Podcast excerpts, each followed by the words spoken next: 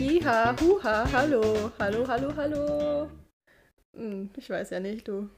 Okay, die war in Ordnung. Let's fucking fets, würde ich sagen. Fets. Ja, hallo, liebe Zuhörerschaft. Wir begrüßen euch zur vierten Episode unseres Podcasts. Wir sind's mal wieder. Ganz vielen Dank an die OGs, die vielleicht schon seit Folge 1 hier sind. Wenn es sie gibt, das wäre nice. ja, wir sind wieder mal Hannah Sarah, Und Jan?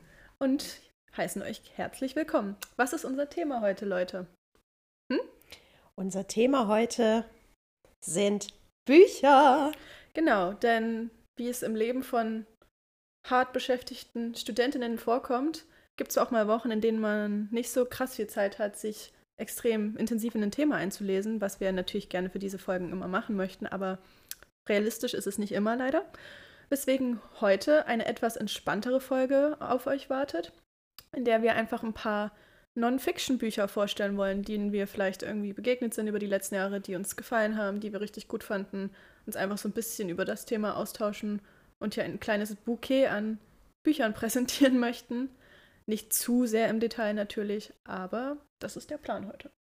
Genau, also wie die Fellow Students unter euch wissen, Ende Januar, Mitte, Ende Januar ist ähm, Prüfungsvorbereitungszeit. Die hat zumindest zwei Leute von uns gerade fest im Griff. Ich bin anderweitig beschäftigt. Sarah schreibt ihre Bachelorarbeit. Ja, ich versuche gerade wirklich da ein bisschen zu Potte zu kommen. Und wir haben schon vor zwei Wochen überlegt, Mensch, was machen wir denn jetzt als nächstes Thema? Hat sich rausgestellt, nach drei Folgen hatten wir schon keine Ideen mehr.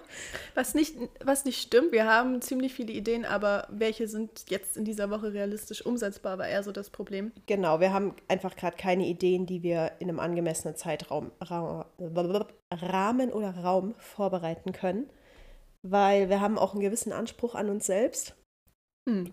Und zwischen Prüfungsstress und Arbeiten gehen und auch im Rahmen unseres studentischen Hilfskraftjobs, oh Gott, ich kann heute nicht reden, es tut mir leid, Leute, ähm, den Jan und ich haben, müssen wir halt auch die Klausuren für andere vorbereiten, die wir betreuen werden. Insofern ist es gerade alles ein bisschen viel zeitliches Hin und Her jongliere. Egal, was man tut, links und rechts Klausuren, Klausuren, Klausuren, Klausuren.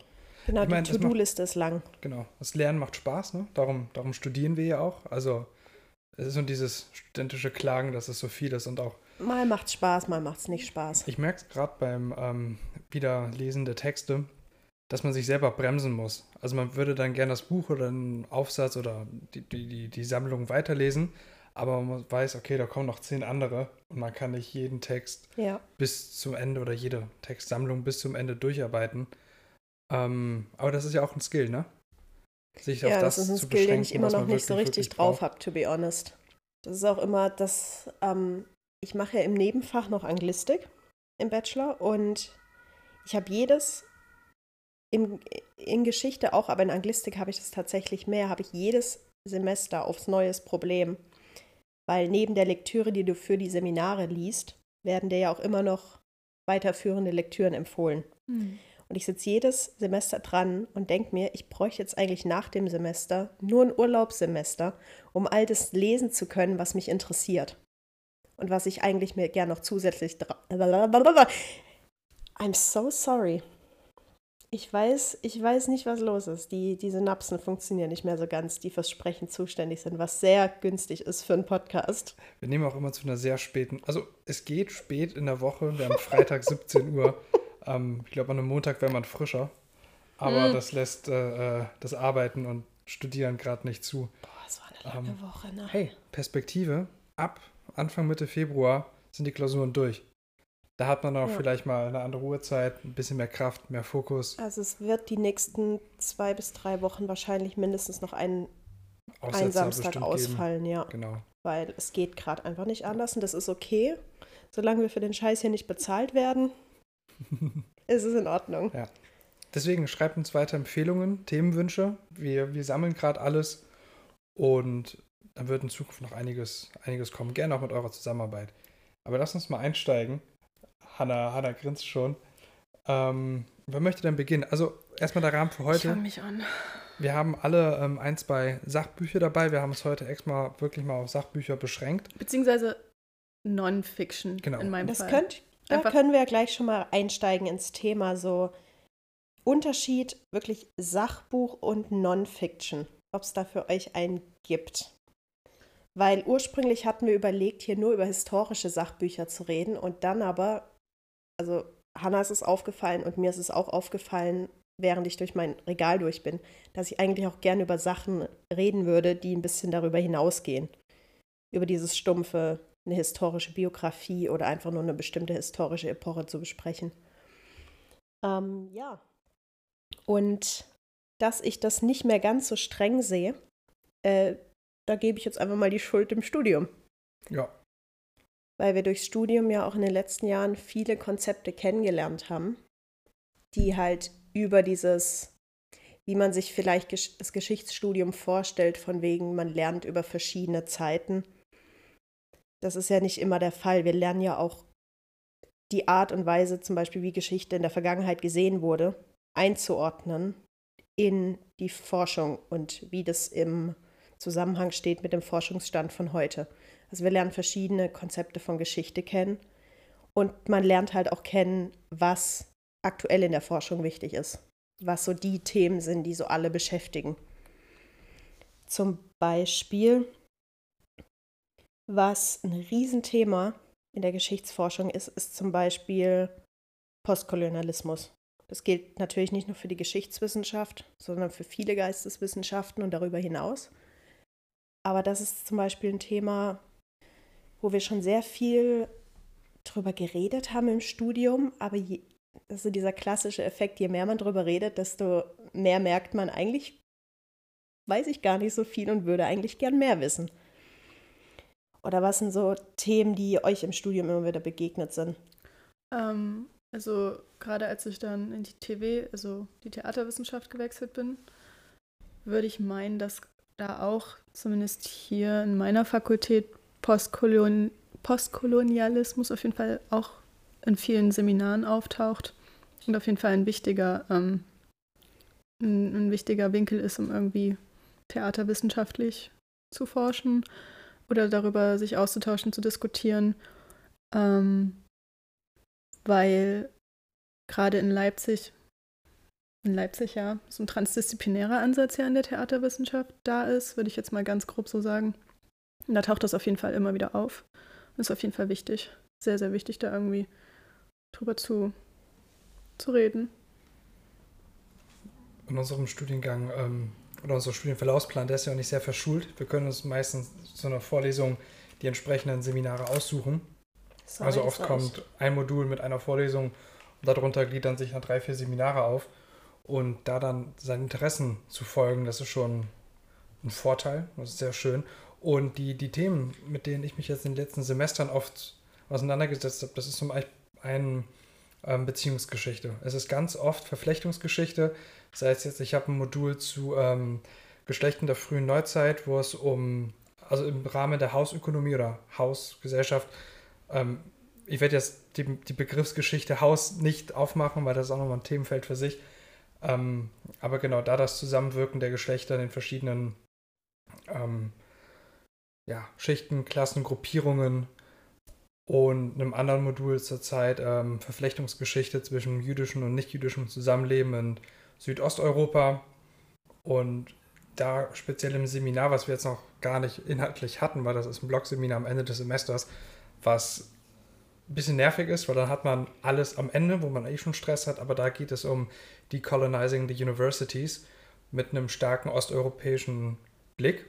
Ähm, aber da wird die Gruppenarbeit, die nächste Woche stattfindet, denke ich mal, neue Inhalte oder Konzepte vermitteln.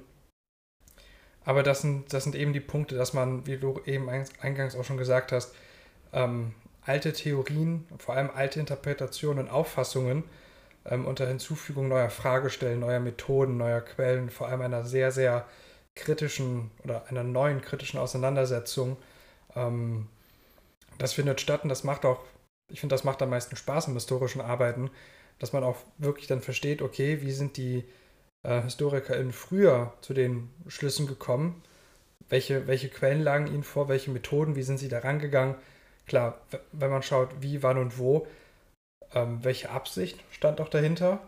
Ähm, klar, wir haben immer das Ideal, wertfrei, so wertfrei wie möglich an eine Sache ranzugehen, aber wir sind auch ganz klar Interessen, interessensgeleitet und ähm, das, das, das, spiegelt sich wieder, weil ohne das Interesse würde man ja eine, eine Quelle, sei es jetzt, was es auch immer sein soll, ähm, uns gar nicht mit befassen. Was zum Beispiel ähm, auch immer sehr wichtig ist in der deutschen Geschichtsschreibung, wenn man sich damit befasst, wie quasi Geschichte verschiedentlich rezipiert wurde, ist, glaube ich, das Wort. Es ist immer ganz wichtig zu schauen, wie wurde darüber in der BRD geschrieben und wie wurde darüber noch zu DDR-Zeiten in der DDR geschrieben, weil da auch immer zwei grundlegende ideologische Anschauungen nicht immer aufeinandertreffen, aber bei manchen Historikern spielt es dann doch eine Rolle. Sofern über die gleichen Sachen gesprochen oder genau. geforscht wurde. Ja. Weil, gut, das müssen wir jetzt hier gar nicht so was aufmachen. Ah, genau. Das ist halt, wie wir als quasi Historiker in Ausbildung darüber denken. Und ein anderes Thema, das zum Beispiel auch in den letzten Jahren aufgekommen ist, an der Uni habe ich zumindest das Gefühl, zunehmend ist Umweltgeschichte. Mhm. Also die Interessensschwerpunkte auch innerhalb der Forschung werden einfach, je nachdem, was auch in der Gesellschaft los ist, was gerade die Menschen allgemein beschäftigt, anders gesetzt. Und da Umwelt und Klima und Nachhaltigkeit seit Jahren ein Thema ist und auch immer drängender wird, das kriecht in die Forschung rein. Andererseits, was in der Forschung festgestellt wird oder ermittelt wird, und das gilt natürlich nicht nur für die Geisteswissenschaften, ist ja klar, ähm, kann aber auch in die Gesellschaft zurückreflektieren. Genau. Also ich würde schon sagen, dass ich durchs Studium ein bisschen anders Bücher lese, Sachbücher lese, die sich inhaltlich wirklich dezidiert mit irgendeinem Thema auseinandersetzen. Trotzdem ähm, ist mir eigentlich das Wichtigste an Sachbüchern, abgesehen davon, dass es gut recherchiert sein muss. Ups. Super abgesehen davon, dass es gut recherchiert sein muss, ähm, dass es unterhaltsam geschrieben ist. Weil trockene Texte, wo ich mir wirklich die Augen rausreißen will, habe ich schon im Studium trotzdem immer noch genug. Nicht nur trockene Texte, ähm, das ist ja ein wiederkehrender Endgegner. Wenn du ab einem gewissen Punkt passiert das nicht mehr, aber wenn man Texte aus dem, also alles vom 19. Jahrhundert liest und du teilweise das Gefühl hast, den Leuten, den Autoren, Autorinnen ist es wichtig, klug zu klingen. Es dass sie dann gilt wirklich auch noch eine für heutige Seite Texte. schreiben und immer so, komm zum Punkt. Also dieses Ausführen, gut, sagen wir, während wir in einem Podcast ausschweifen, aber ähm, Bei uns ist es was anderes. Genau. Ähm, ja, vor allem Sach, Sach, ähm, Sachverhalte einfach umschweifend zu beschildern oder hinter komplizierten Wortverkettungen und Ersatzgefügen ähm, reinzuschreiben, zu verschreiben. Ja, so Schwätzertexte einfach. Ja. Ich hasse das auch mehr als alles andere, wenn, du, wenn wirklich ein Satz so über sieben, acht, neun Zeilen geht und du denkst, boah, Bruder, komm zum Punkt. Genau, und da fällt mir auch gerade so der Gedanke ein, dass ich es halt allgemein immer sehr spannend finde, darüber nachzudenken, inwiefern ein wissenschaftlicher Text halt, gerade wenn man jetzt irgendwie versucht, irgendein wissenschaftliches Konzept, egal welche wissenschaftliche Fachrichtung, irgendwie versucht für eine größere Masse zugänglich zu machen und dann ja auch versucht verständlich runterzubrechen, dass es halt eine sehr schwierige Balance ist, die man da finden muss, um irgendeinen Sachverhalt irgendwie in seiner gleich Komplexität erklären zu können, aber trotzdem simpel genug zu formulieren, dass es jetzt nicht nur auf eine akademische Bubble abzielt. So, und das ist ja auch irgendwo ähm, finde ich wichtig, dass bestimmte Sachverhalte nicht nur von Leuten verstanden werden können, die sich vielleicht damit im Studium oder so beschäftigen, sondern dass halt einfach einer populären, ich sag jetzt mal, naja, einer größeren Masse irgendwie verschiedene Sachen zugänglich gemacht werden. Wir hatten ja letztens in der Vorlesung das Glück, ähm, einen, solch einen Autor da zu haben. Das war ähm, Dr. Tim Buchen glaube, er lehrt und forscht gerade an der TU Dresden. Das kann mich aber irren, aber ich meine, ist grad, er ist gerade an der TU Dresden beschäftigt. Und sein Buch Antisemitism in Galizien, um, ähm, Agitation, Politics and Violence Against Jews in the Late Habsburg Monarchy, Ähm, ist ein super spannendes Buch zu lesen. Hat auch ähm, diverse Preise begonnen, dafür, eben dafür, dass es nicht nur wissenschaftlich ein herausragendes Werk ist, sondern auch spannend und ähm, ja, wie nennt man das im Deutschen, Page-Turner. Also du willst es mhm. weiterlesen, es ist nicht verkopft, es ist nicht kompliziert, sondern es ist, na gut, unterhaltsam kann man bei dem Thema vielleicht nicht sagen, aber ähm, es ist spannend. Also der Autor schafft es, einen abzuholen und durch die, die Geschichte, die er darstellt, mitzunehmen. Und das in einem sehr mit in einem sehr spannenden Ton. Nice. Ähm, mir fällt tatsächlich auch ein Autor ein, der hm, die surprise, Kunst wirklich surprise. absolut meisterhaft beherrscht. Und wer dachte, dass ich, dass ich schon genug über Napoleon und seine Zeit geredet habe, der wird gleich eines Besseren belehrt werden. Weil bezüglich der Bücher, die wir empfehlen, das allererste, was ich mitgebracht habe, ist 1812 Napoleons Feldzug in Russland von Adam Zamoyski. Das hier ist meine Bibel. Hm. Ich liebe dieses Buch. Ich habe das jetzt schon dreimal gelesen, bevor ich mich für den Podcast damit beschäftigt habe. Dann nochmal. Ich liebe dieses Buch. Ich habe das das erste Mal gelesen, als es rauskam, nämlich 2012. Ähm, das hm. kam wahrscheinlich. Das Buch selbst ist schon 2004 erschienen auf Englisch. Also im Englischen heißt 1812 Napoleons Fatal March on Moskau. 2004, wie gesagt, erschienen. Und ich vermute, dass es 2012 rauskam, weil da gerade 200 Jahre Russlandfeldzug war. Macht Sinn. Ist bei CH Beck erschienen. Ähm, es ist ein dickes Buch. Es hat knapp 750 Seiten, glaube ich. Aber man bedenke, dass über 100 Seiten davon Anhang sind. Und das spricht halt eigentlich schon Punkt 1 an auf dieser Agenda, was mir halt wirklich am wichtigsten ist, nämlich dass es, dass es akkurat recherchiert ist. Ich kriege immer ein bisschen Gänsehaut, wenn ich sehe, wenn da so lange Literaturverzeichnisse drin sind, weil ich mir denke, ja, man, da hat jemand seine Arbeit gemacht. Ich finde halt auch ein Ding, das hat mich mein sehr kurzes Geschichtsstudium, hat mich da so ein bisschen dahingehend sehr beeinflusst, beziehungsweise verdorben, würde ich fast sagen. So, es wird ja in der Geschichtswissenschaft schon vermittelt, dass über Geschichte oder sich mit Geschichte auseinanderzusetzen immer Subjektivität bedeutet und bedeutet, dass man mit einer Linse, ob man möchte oder nicht, auf Sachen draufschaut. Das ist halt einfach die Natur der Dinge. Denn wenn ein individuelles Subjekt, ein Mensch irgendwie Geschichte erforscht oder über Geschichte schreibt, ist es unmöglich, irgendwie da nicht eine Art von Linse drauf zu haben. Also neutral zu sein ist eigentlich, ich weiß nicht, ob das machbar ist, eigentlich nicht. Und im Geschichtsstudium ist das halt sowas, was man dann immer im Hinterkopf hat und ich finde, man wird ein sehr misstrauischer Mensch, gerade weil Sarah das gerade gesagt hat, gerade wenn es dann um Recherche geht oder man sich irgendwie mit einem Buch auseinandersetzen will, ist dann immer so ein erster Gedanke, hm, was ist denn das jetzt für eine Person, die sich jetzt mit dem Thema auseinandersetzt? Ist da vielleicht schon von vornherein ein Bias da? Und dann überlegt man dreimal, oh, was sind denn hier so Quellen, die vielleicht genannt werden? Und ich werde immer richtig wild, wenn ich irgendwas finde, was spannend aussieht und ich finde kein Verzeichnis, wo irgendwie so die Quellen oder so direkt angegeben sind. Oder man hat einen Anhang, man hat ein Glossar und dann blätter ich und ich finde halt nichts anderes. Und dann ist immer die Frage, okay, vertraue ich dem Ganzen jetzt in Anführungszeichen oder, oder eher nicht? Das ist dann halt immer bisschen, so ein bisschen so ein Misstrauen, was sich da, glaube ich, einschleicht, wenn man einmal daran erinnert wird, wie subjektiv Geschichtsschreibung eigentlich ist. Beziehungsweise die Auseinandersetzung mit Geschichte und mit Themen und wie schwierig das ist, da irgendwas ähm, Ausbalanciertes zu kreieren, würde ich jetzt mal so ganz grob schätzen. Ja. Vor, allem, vor allem eine Meinung zu haben oder einen Standpunkt, den man, sag ich mal, auch eine, eine politische Agenda, die man, sag ich mal, historisch oder geschichtlich begründen möchte, das ist ja, das ist ja legitim, das macht ja durchaus Sinn. Das ist ja ähm, jetzt Gespräch Geschichtspolitik und Politikgeschichte. Aber ähm, wenn jemand zu einer Entscheidung kommt oder zu einer Meinung oder zu einer These, ähm, dass die nachüberprüfbar ist. Also das ist ja eben dieser große Punkt historisches Arbeiten.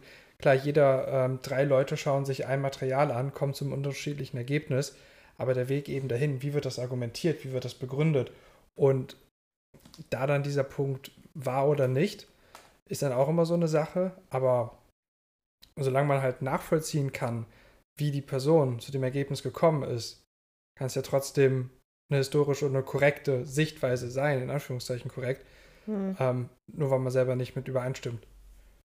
Ja, also das hier ist auch mit Abstand das, ich würde jetzt sagen, klassischste historische Sachbuch, das ich heute dabei habe, weil sich es wirklich mit einer bestimmten Zeit, mit einem bestimmten Zeitabschnitt beschäftigt, mit bestimmten historischen Persönlichkeiten. Ähm, was ich an dem Buch mag, also es fängt an mit der Geburt von Napoleons Sohn, 1810, glaube ich, und geht dann erstmal die ersten 100, 120 Seiten auf die ganze Vorgeschichte des Russlandfeldzugs ein, stellt auch quasi diese Hauptakteure vor, also Napoleon, Zar Alexander, aber auch viele Politiker drumherum, ähm, auch die Generäle, die dann wichtig werden im Laufe des weit der weiteren Erzählungen, nenne ich es jetzt mal. Und es endet damit, dass die französischen Truppen oder das, was noch davon übrig ist, über die russische Grenze ins Königreich Polen zurückkehren, Anfang 1813. Also es geht alles in allem quasi um einen Abschnitt von zwei, zweieinhalb Jahren. Und die ersten 100 Seiten sind vielleicht für jemanden, der das nicht studiert oder der nicht so absolut besessen davon ist wie ich, ein bisschen schwierig, weil da kommen auch viele Zahlen vor im Sinne von, es gibt ein ganzes eigenes Kapitel, das sich nur dem Aufbau der Grande Armee widmet. Also wie viele Divisionen und so weiter, was bedeutet es eigentlich, wie sieht es mit der Logistik aus? Und ich finde es halt sehr interessant, weil es halt im Laufe des weiteren Buches klar macht, über was für Verluste wir eigentlich reden. Dann geht es viel um den Vormarsch, was ja so ein bisschen in dieser Russland-Feldzug-Erzählung immer ein bisschen hinten überkippt. Ich erinnere nur an die 200.000 Pferde. Hm. Es wird auch auf die Schlachten eingegangen, unter anderem ein ganzes Kapitel zu der Schlacht von Borodino. Und was ich an der Art und Weise, wie er das darstellt, mag, ist, dir wird klar, was für ein grauenhaftes Gemetzel das ist. Dir wird aber auch klar, warum trotzdem so viele Leute quasi mit Stolz in die Schlacht ziehen. Also dieses, dieses Heldentum-Ding. Und dass, obwohl also er zitiert sehr viele Augenzeugenberichte. Das ist wirklich auch eine große Qualität von diesem Buch. Obwohl dir quasi durch ihre Augen oder durch ihre Erinnerungen ähm, dieses Gemetzel gezeigt wird und was die sehen und erleben müssen, fühlt sich nicht so nach, ja, nach so, es fühlt sich nicht so voyeuristisch an. Also es ist trotzdem immer noch, es ist nicht so sensationsgeil in der Darstellung. Also dass hier möglichst so es möglichst grausam dir verkauft wird. Es wird dir auch so klar, dass die in einer beschissenen Situation sind. Und das gleiche gilt dann auch für den Rückzug. Ähm, es ist unglaublich gut recherchiert, wie gesagt. Da ist Material aus deutschen und russischen Bibliotheken. Der dankt auch nochmal allen, die ihm zugearbeitet haben. Und da steht auch, dass er die Orte besucht hat, so Schlachtfelder und so weiter. Und wie gesagt, die ersten 100 bis 150 Seiten können für jemanden, der nicht so in der Thematik drin ist, wahrscheinlich sehr anstrengend sein. Trotzdem ist das das beste historische Sachbuch, das ich kenne. Mhm. Mit Abstand. Und ich würde es jedem nur empfehlen. Mhm. Ja, und es ist eine gute Bildauswahl drin. so von den Hauptakteuren, aber auch die Bilder über den Russlandfeldzug selber sind nicht diese Schlachtengemälde, die man so kennt aus der Zeit, so diese, diese Propagandagemälde eigentlich, sondern es sind oft Zeichnungen von Künstlern, die selbst als Soldaten teilgenommen haben und oft während des Feldzugs angefertigt haben. Insofern, das ist eine Riesenempfehlung. Yay. Sag nochmal den Namen. Adam Zamoyski, 1812, Napoleons Feldzug in Russland. Erschienen bei C.H. Beck in München 2012. Gibt es, glaube ich, inzwischen auch als Taschenbuch. Ja, wie gesagt, das ist meine Top wirklich Classic historisches Sachbuch-Empfehlung. Wer hätte es gedacht? Und ihr habt, ihr habt echt Glück, weil ich habe noch zwei weitere Werke von dem Mann und ich lese gerade tatsächlich immer noch die Napoleon-Biografie, was wahrscheinlich ein Jahresunternehmen wird, weil die ist 800 Seiten lang, die ist extrem klein geschrieben und es ist anstrengend. es ist anstrengend. Ich würde gerne das Stigma verschwinden lassen, dass man Bücher nicht anfängt, wenn sie zu dick sind. Weil ich hasse das auch total. So. Man muss seine Limitationen kennen und ich kenne meine. Und wenn ich eine 800 Seiten Napoleon-Biografie sehe, ist mein erster Instinkt zu fliegen. Ich muss Ach, auch so eine bist du. Ich meinte eher, dass es Ach mir so. immer auf die Nerven geht, vor allem zur Zeit in der Booktalk, Booktube-Blase, so, oh, I have big book fear, so, kommt drüber hinweg, dann lest halt einfach nicht, ihr Idioten. Ich muss auch ehrlich sagen, die wenigsten Bücher, also wir stehen, wir sitzen gerade neben drei riesengroßen Bücherregalen. Mhm. Ich lese die meisten Bücher nicht komplett. Also vielleicht bin mache ich mich gerade damit dümmer, aber ich lese bei den seltensten Büchern die Einleitung nee, das, und vor allem bei so Sachbüchern. Du machst Mhm. das Inhaltsverzeichnis auf und guckst dir drei, vier Kapitel an, die dich wirklich am meisten interessieren und dann lese ich die und den Rest. Okay, nee, nicht. dafür ist mir mein Geld Also zu ich schade, hab- dass die kosten. Wirklich? Sachbücher sind ja auch richtig teuer. Also so ein gebundenes Sachbuch kostet 30, 40, teilweise 50 Euro. Also vielleicht liegt es einfach daran, dass ich die meisten Bücher doch im Rahmen meines Studiums lese und wenn dann privat halt mein Science. Fiction, mein Star Wars lese. Aber ich habe, glaube ich, noch selten ein Unibuch, so was man am Anfang des Semesters Mm. empfohlen kriegt, so ja, Ja. ich empfehle Ja, die und die Das ist was Literatur. anderes. Für die Uni geht es gelesen. auch nicht. Aber wenn ich in meiner Freizeit irgendwie was lese, Gut, was mich ja, genau. interessiert, da will ich auch, dass mein Geld sich gelohnt hat. Weil, Genau. wie gesagt, die sind richtig, die kosten Asche, hey. Ich spiele jetzt mal Entschärfer, Entschärferin, weil ich habe Sarahs entrüsteten Blick gesehen, als Jan gerade anfing darüber zu reden, dass man Bücher ja auch selektiv lesen kann. Und ich glaube, ich bin da ähnlich aufgestellt. Wenn es was für die Uni ist, was sehr themenspezifisch ist, auch an der Hausarbeit gekoppelt, ist es halt gang und gäbe, dass man sich irgendwas ausleiht, ist klar, oder manchmal auch kauft, aber eher ausleiht und dann sehr spezifisch liest. Und das ist Ja. halt dieser Uni-Aspekt. Und wenn ich jetzt privat was lesen möchte, habe ich schon den Anspruch, es vollständig zu lesen. Und ich bin dann halt jemand, ich habe seit ein, zwei Jahren so ein bisschen Konzentrationsprobleme beim Lesen extrem entwickelt. TikTok, TikTok. Ja, ich denke schon, dass es viel damit zu tun hat.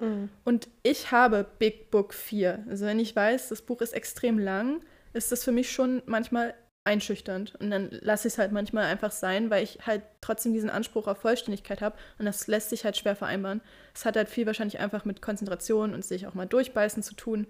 Aber für mich ist das schon ein Problem teilweise. Ich meinte das jetzt auch nicht auf dich oder speziell, ähm, also jetzt auf deine Situation bezogen, Mhm. aber wenn da Leute einen zu großen Eck draus machen, das meine ich dieses. Wenn das so Teil der Persönlichkeit wird. Genau. So, ich lese schwere Sachen. Ich kommt lese keine Sachen. dicken Bücher, weil äh, so viel Zeit habe ich gar nicht. Oder also dieses Ganze, wie gesagt, bei so Leuten, die im Internet irgendwie sich einen Namen oder Geld verdienen damit, dass sie halt sich mit Büchern beschäftigen. So diese ganze Booktube-Blase. Wir werden übrigens dazu mal eine Folge machen, weil ich habe nämlich sehr viele Meinungen zu dieser Ecke des Internets. Und das nervt mich halt.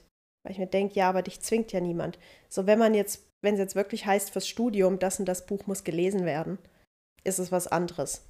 Wenn du jetzt sagst, in meiner Freizeit möchte ich mich nicht mit einem Buch beschäftigen, dessen Dicke allein und Schwere halt in mir irgendwie was, also mir nicht ganz behagt, finde ich das völlig in Ordnung. Also ich habe auch richtig viele, wirklich mit mehreren hundert Seiten Bücher bei mir drüben liegen, an die ich mich bisher auch nicht rangetraut habe. Das meine ich damit gar nicht. Wenn das so rüberkam, ta- tut mir das auch leid. Aber wie du sagst, wenn Leute das irgendwie sich special fühlen deswegen, so, nee, ich lese, ich lese ja keine dicken Bücher. Ja, hat auch keiner von dir verlangt. Und Was- jetzt?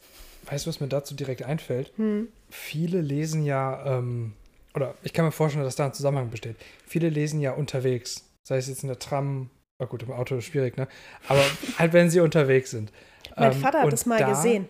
Und da ist es doch, glaube ich, einfacher, ein schmales Buch mitzunehmen, als ähm, beispielsweise Herr der Ringe oder hier äh, Heinrich von Kleist, sämtliche Werke und Briefe. Das ist, ich verstehe da diesen praktischen Aspekt. Und vielleicht setze ich das dann so zu Hause fort, dass die meisten Bücher, die sie dann eh über die Woche verteilt lesen, so kleine Hefte sind, was ja auch, also ein gutes Buch kann ja auch knackig sein, so, das meine ich jetzt gar nicht. Mhm. Ähm, aber dass sie so gewohnt sind, ähm, dünnere Bücher zu lesen, dass sie die dicken erst gar nicht anpacken. Mhm. Das mit dem unterwegs ähm, lesen zum Beispiel, das mache ich ja auch so. So, ich lese ja unterwegs entweder wirklich relativ dünne Sachen, die ich auch, wie du sagst, gut transportieren kann.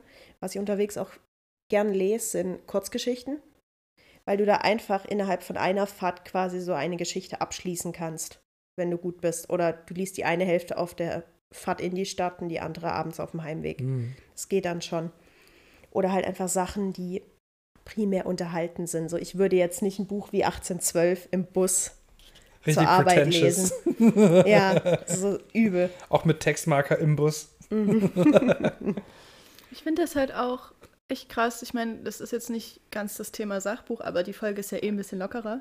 Ich finde es halt auch echt spannend, sich gerade wenn man in einer Art von, keine Ahnung, universitärem Setting vielleicht auch irgendwelche Literaturkurse oder Module mal gemacht hat, wie das zum Beispiel Sarah und ich sehr viel in Anglistik zusammen gemacht haben. Ja, wir haben da einige Kurse zusammen belegt. Vier hintereinander. Zwei Jahre. Ja, du bist Während mich nicht Corona, oder? losgeworden. Nee, ab 2021 Wintersemester.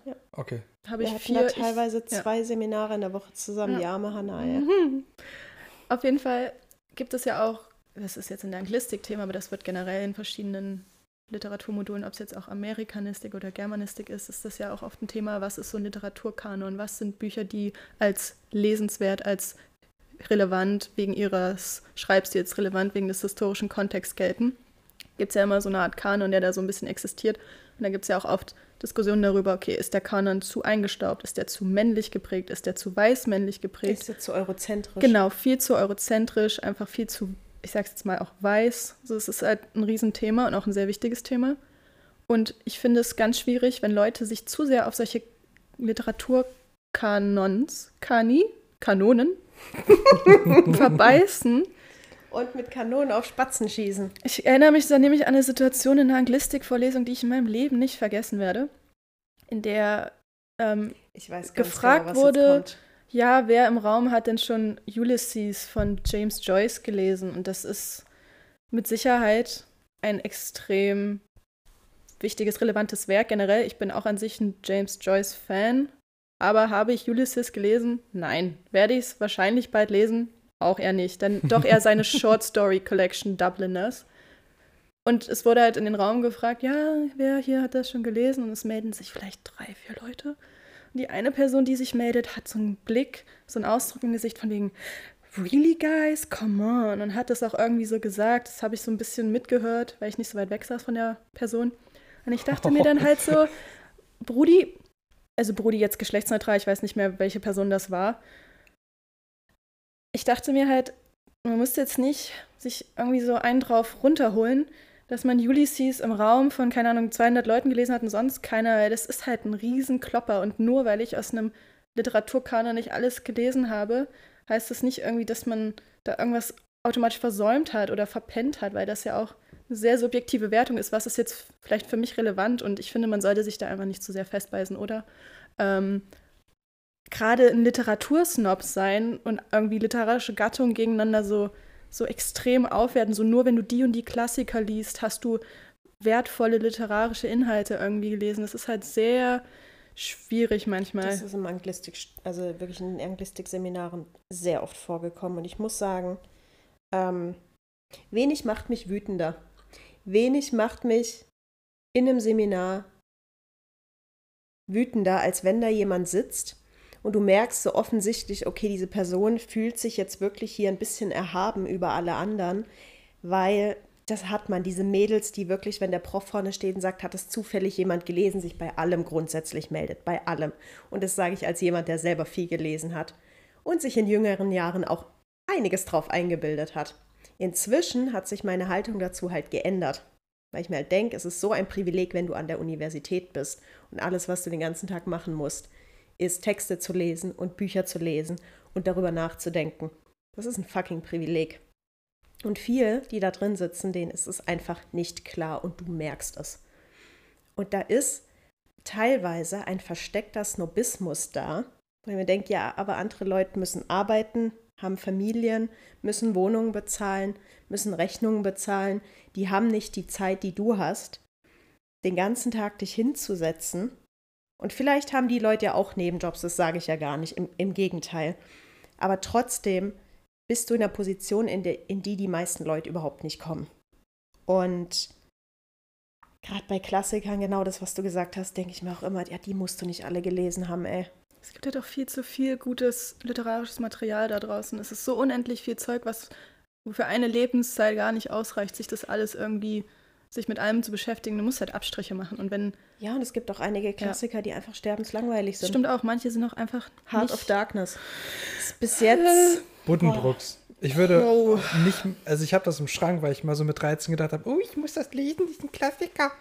Wie gesagt, und Ich würde das. Buch im Leben nicht anfassen. Also das ist halt einfach, das ist auch Ich es klar, gelesen. Klassiker, das ich ist, fand es sterbenslangweilig. Ich habe es nur zur Hälfte, wenn überhaupt, verstanden. Und das war halt meine Einstellung früher. So, ja, ich habe es jetzt angefangen, ich muss es jetzt auch beenden, egal ob ich es verstehe oder nicht. Und inzwischen bin ich halt auch so, okay, wenn es nach 100 Seiten mich nicht juckt, dann juckt es mich auch die nächsten 900 Seiten nicht. also auch eben der Punkt, Weg nur weil damit. jemand sagt, das ist ein Klassiker, heißt es ja nicht, dass es dich interessieren muss. So, du kannst ja trotzdem Eben. eigene Interessen haben.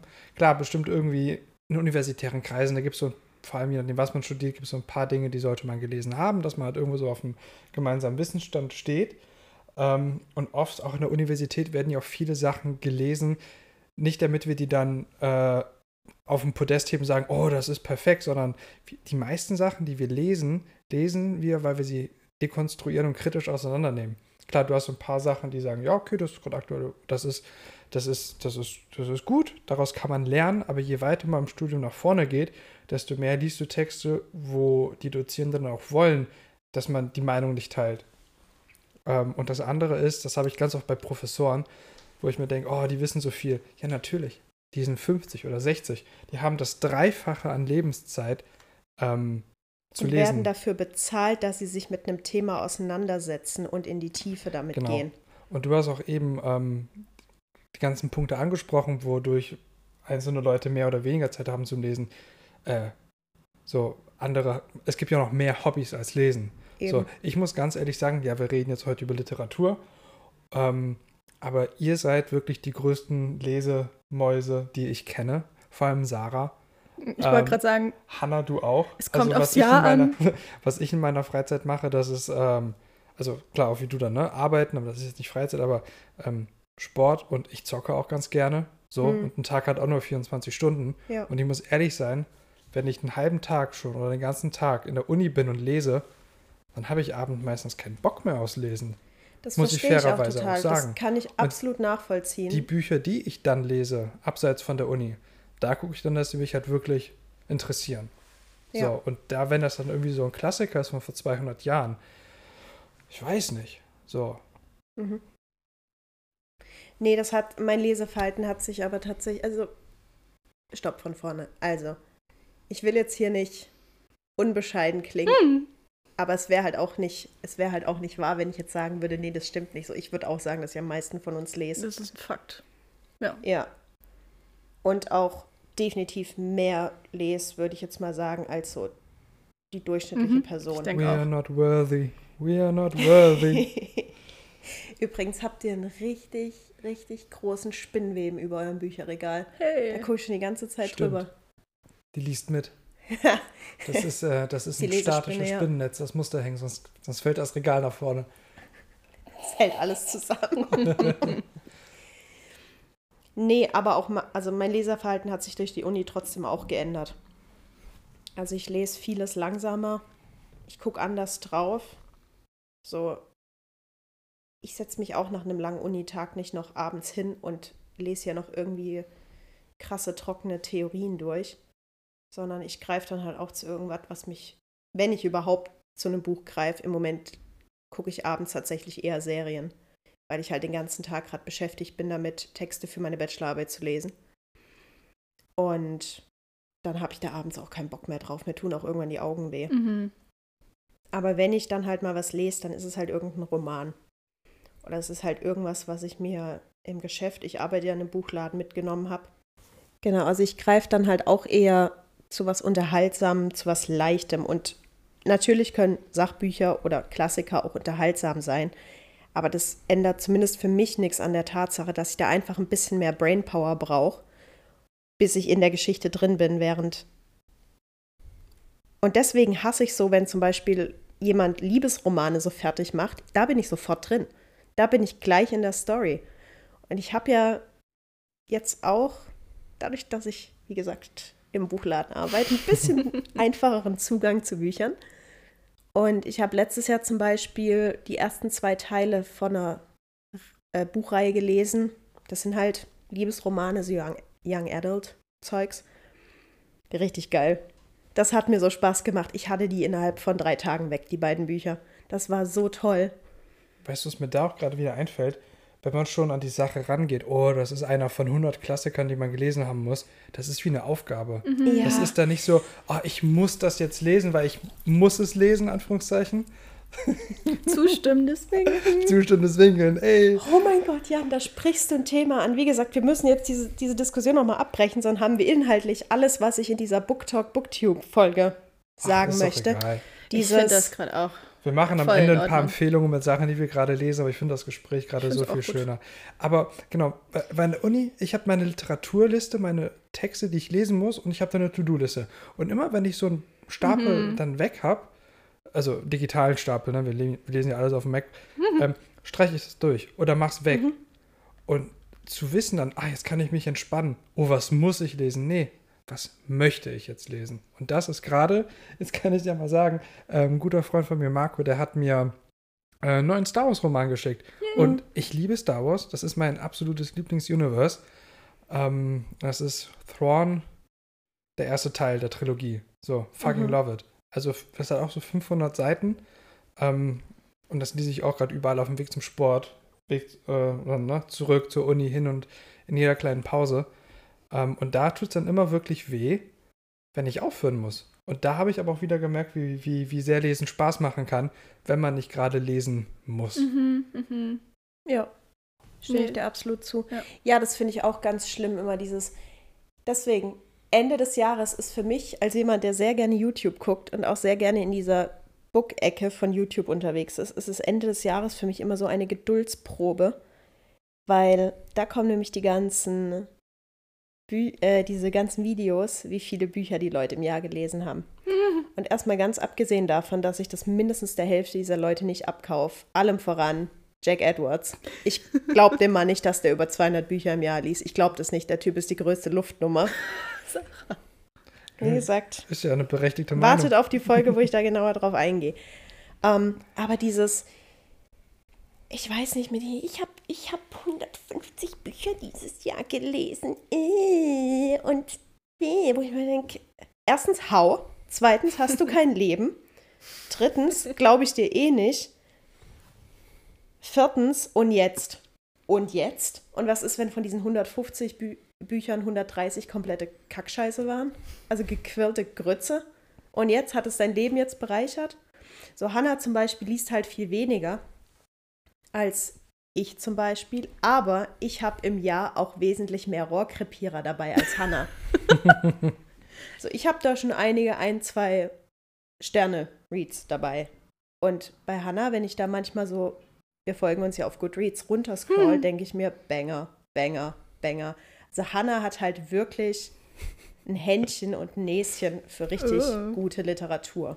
Ich fände das so schön, Und das ist so viel wichtiger, als dass du am Ende des Jahres sagen kannst, ja, drei Trillionen Bücher gelesen. Ich habe nichts anderes getan. ich Ich habe so eigentlich schön, nur alle auf Audible auf fünffacher Geschwindigkeit gehört, aber das muss man ja nicht wissen. Danke für diese Überleitung, aber ich fände es auch witzig, wenn ich mir jetzt auch einen Goodreads-Accounts mache, wir uns da vernetzen und zwischen euren, ja, zehn Büchern so einmal Jan und dann ist das einfach irgendwas, weiß nicht. Äh, keine Ahnung, mir fällt gerade kein, kein spannendes Buch hier ein, aber Auch ich, ein ich fände die gutes Vorstellung. Beispiel. Ähm, meine Schwester liest sehr viel Fantasy und sehr viel auch Young Adult und Krimis. Ich habe letztes Jahr allein von der Zahl her mehr Bücher gelesen als Maria. Meine Schwester ist Maria, Shoutout. Maria, Maria. Ähm, Maria hat aber mehr Seiten gelesen. Ja. Weil Maria immer so richtig dicke Klopper liest, die 5, 6, 700 Seiten lang sind und ich halt auch oft so kleine Hm. Heftchen zwischendrin habe. so Reklamformat. Ja. Ja. Und Tatsache ist, sie hatte mehr Seiten als ich, aber bei mir standen mehr Titel. Insofern, das Ganze sich auf Zahlen einen runterzuholen, macht absolut keinen Sinn und tut es bitte nicht. Und wenn ihr lest, und das Habt macht ihr Spaß bitte dabei. hoffentlich alle, lest, was ihr fucking wollt. Ja. So. Ignoriert alle, die was anderes sagen. Ihr hört bitte nur auf mich. Danke. Die Sache ist halt auch. Grundsätzlich, das gilt fürs ganze Leben. Auch für dich, Hannah. Schnauze jetzt. nee. Be bevor. Hannah äh, jetzt wahrscheinlich wieder was sehr, sehr Schlaues sagt, Oh, wollte ich noch mal eine, ähm, eine, eine Frage stellen. Und zwar bei dem ganzen Bücher gelesen in Zahlen. Wenn ihr ein Hörbuch hört, Habe ich noch nie gemacht. würdet ihr auch davon dann sagen, ja, ich habe das gelesen oder würdet ihr dann weil das war meine Theorie bei Mm. diesen ganzen Unimädels oder Jungs oder alles darum und dazwischen, die dann sagen, ja, ich habe Mm. all das schon gelesen, aber die Hälfte davon sind Audiobooks auf dreifacher Geschwindigkeit. Wo, wo Also ich habe tatsächlich es auf ein, zwei Mal, als ich versucht habe, ein Audiobuch zu hören, noch nie ein Audiobuch, ein Audiobook von vorne bis hin gehört, weil mein Problem halt ist, meine Konzentration im Hören sagt so schnell ab, dass ich dann halt faktisch nichts vom Inhalt wahrnehme. Mhm. Ich weiß nicht, ich würde deswegen aber nicht sagen, nur weil ich das für mich nicht als gelesen zähle, sollen andere Personen das für sie auch nicht als gelesen zählen. Das kann ja jede Person für sich entscheiden. Für mich ist es nicht gelesen, weil ich einfach weiß, da bleibt nichts hängen, weil ich schnell, auch wenn ich jetzt abends was hören würde, ich schlafe halt ein. Das ist für mich eher so ein Ja. Einschlaf, keine Ahnung, Einschlaf, eine Einschlafhilfe, wenn überhaupt. Und das hat dann halt keinen also so Lerneffekt in dem Sinne, dass ich mich an irgendwas erinnere. Denn das wollte ich kurz einwerfen. In dem Jahr, in dem ich bis jetzt mit die meisten Bücher gelesen habe, das war auch ein Corona-Jahr, was ja auch irgendwo Sinn macht, dass man da eh mehr Zeit zu Hause verbracht hat, habe ich viel gelesen. Ich bin auch der Meinung, dass es gute Sachen waren. Aber umso mehr du liest, umso weniger kannst du dich halt, das ist halt einfach ein Beieffekt, Nebeneffekt, was auch immer. Du kannst dich halt nicht an alles erinnern, das ist halt einfach nicht möglich. Mhm. Und manche Bücher sehe ich vom Titel in meiner Liste, aber ich könnte jetzt vom Inhalt nicht mehr viel wiedergeben. Vielleicht geht es anderen anders, vielleicht können andere das besser behalten. Aber vieles von dem, was ich da vielleicht gelesen und aufgenommen habe, verschwindet halt auch irgendwann. Weswegen ich, selbst wenn ich die Kapazität hätte, so auf 100 oder noch mehr Bücher im Jahr zu kommen, bei mir wäre das halt auch einfach wahrscheinlich ein bisschen verschwendete Zeit, wenn ich mich dann am Ende nicht mehr im Detail an alles erinnern kann. Und deswegen ist das für mich eh nicht so anstrebenswert. Für mich als Person, ich würde es halt eh nicht schaffen. So, Mhm. dafür ist meine Konzentration noch viel zu schlecht zurzeit. Hanna, da vielleicht direkt eine Anschlussfrage. Weil, Sarah, du hast ja gesagt, das Buch äh, 1812 bist du jetzt schon mehrmals durchgegangen. Ja. Und ich, ler und ich lerne jedes Mal Mhm. was Ja. Neues. Mhm. Mein Aber- Blick verändert sich ja auch drauf. Hanna, daran angeschlossen, gibt es Bücher, die du schon mehrmals gelesen hast? Weil ich muss sagen, ich gucke viel Film oder Serien und wenn man sich irgendwas im Hintergrund anmacht, äh, kurzer Exkurs, dann bin ich ganz oft so, Mhm. ich habe das schon mal gesehen Mhm, mhm. und dann gucke ich mir da, oder bei Film, bei Film ist es nochmal was anderes und ich gucke mir das Thumbnail an auf Netflix oder Amazon oder wo man auch immer das guckt und ich sehe das Bild und ich weiß dann, ah, das und das passiert und dann gehe ich den Film in meinem geistigen Auge durch Hm. und dann gucke ich den halt nicht nochmal. Also manchmal ist es bei mir so, ich gucke mir das Motiv, das Cover vom Film an und schaue den Film gerade nochmal. Mhm. Und dann weiß ich schon, okay, gucke ich nicht nochmal. Habt ihr das auch mit Büchern, dass ihr euch ein Buchcover anguckt und wisst, was drin passiert und dann Bock habt, ich lese es nochmal? Weil man weiß ja eigentlich schon, was passiert. Oder wann, anders gefragt, okay, konkret anders gefragt. Was macht ein Buch für euch ähm, nochmal lesenswert? Also ich würde jetzt erstmal ganz schnell drauf antworten. Wenn es jetzt zum Beispiel um Serien geht, weil du es gerade angesprochen hast, da gucke ich Serien bewusst nochmal, um die halt nochmal wahrzunehmen und dann fallen mir auch immer neue Details auf. Bei Büchern muss ich zugeben, ich glaube, ein Roman habe ich bis jetzt nicht nochmal gelesen. Was ich mehrfach gelesen habe, war eine Essay-Collection zum Beispiel und Poetry lese ich mehrmals. Also es gibt Mm, ein Poetry-Buch, ja. das Sarah und ich sehr gern mögen, das habe ich mehrmals gelesen. So, da passiert es für mich schneller und organischer, dass ich das nochmal lese. Ich habe jetzt dieses Jahr, als ich mich so mit Sachen auseinandergesetzt habe, die ich dieses Jahr lesen möchte, habe ich einige Werke gefunden, so in meinem Buchregal, die ich gerne nochmal lesen möchte. Das ist dann meistens bei Büchern, bei denen ich das Gefühl habe, als ich sie gelesen habe, hat irgendwas geklickt oder ich habe das Gefühl, da wurde irgendwas beschrieben, was ich vielleicht schon immer gedacht habe oder auch gefühlt habe, aber der Autor, die Autorin, Person schafft es halt irgendwie zu verbalisieren, was ich niemals hätte verbalisieren können. Das sind immer so Momente, denen ich weiß, okay, das ist was, wo wir, da werde ich wahrscheinlich hin zurückkehren. Mm, Und ich hatte auch vor, Sachen wiederzulesen jetzt, habe es jetzt aber noch nicht geschafft. Zum Beispiel hatte ich letzten, letzten Dezember, also jetzt ja vor einem Monat, Ja. Lange Hatte ich- her. hatte ich ähm, ähm, eine Poetry Collection von Sylvia Plath gelesen und habe die halt einmal gelesen und habe dann aber auch sofort danach gemerkt, dass die eigentlich schon fast dazu aufruft, dass du sie nochmal lesen musst, einfach weil es Poetry ist, Nummer eins, aber zweitens, weil da viel zu wenig von diesem Einmallesen für mich persönlich hängen geblieben ist. Also es kommt immer sehr aufs Werk an. Es gibt so Sachen, die sind gut und du weißt trotzdem danach, ich werde dich nie wieder anfassen. Einmal hat gereicht. Kommt ja auch immer sehr auf die Themen an. Und dann gibt es Sachen, die laden gerade dazu ein, wieder gelesen zu werden.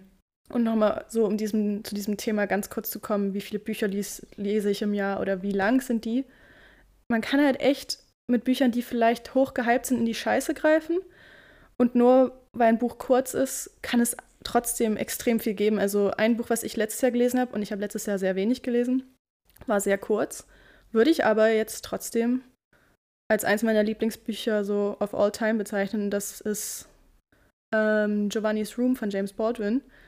Und das war nicht lang, aber ich fand es trotzdem unheimlich gehaltvoll und es kommt halt immer sehr auf das spezifische Buch an. Lange Bücher können geil sein, kurze Bücher können geil sein, kurze Bücher können scheiße sein und lange Bücher können scheiße sein. Es ist alles möglich, je nachdem, was so das subjektive Empfinden auch ist.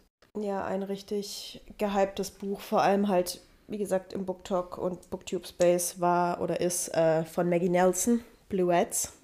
Wunderschönes Buch, rein optisch. Also das Cover ist, glaube ich, mit das ästhetischste Buch, das ich besitze. Ist kompletter Müll. Das ist so scheiße, das Buch. Ich habe mich letztes Jahr über kein Buch so sehr aufgeregt wie darüber, weil das war wirklich absolut, da war nichts drin, da war nichts gehaltvoll. Inhaltlich, so, sie hat jetzt fünfmal das Wort Fuck benutzt und jetzt, so, das ist seit den 60ern nicht mehr edgy. Okay, whatever. Wo ich wirklich danach, ich war danach so wütend, ich habe das wirklich, ähm, und das mache ich nicht mit Büchern. Büchern sind für mich sehr, sehr geschätzte Objekte. Ich habe das durch den Raum geworfen. Weil ich mir echt dachte, geh weg, ey. So weit wie möglich weg von mir musste ich das in dem Moment, musste ich das in dem Moment bringen.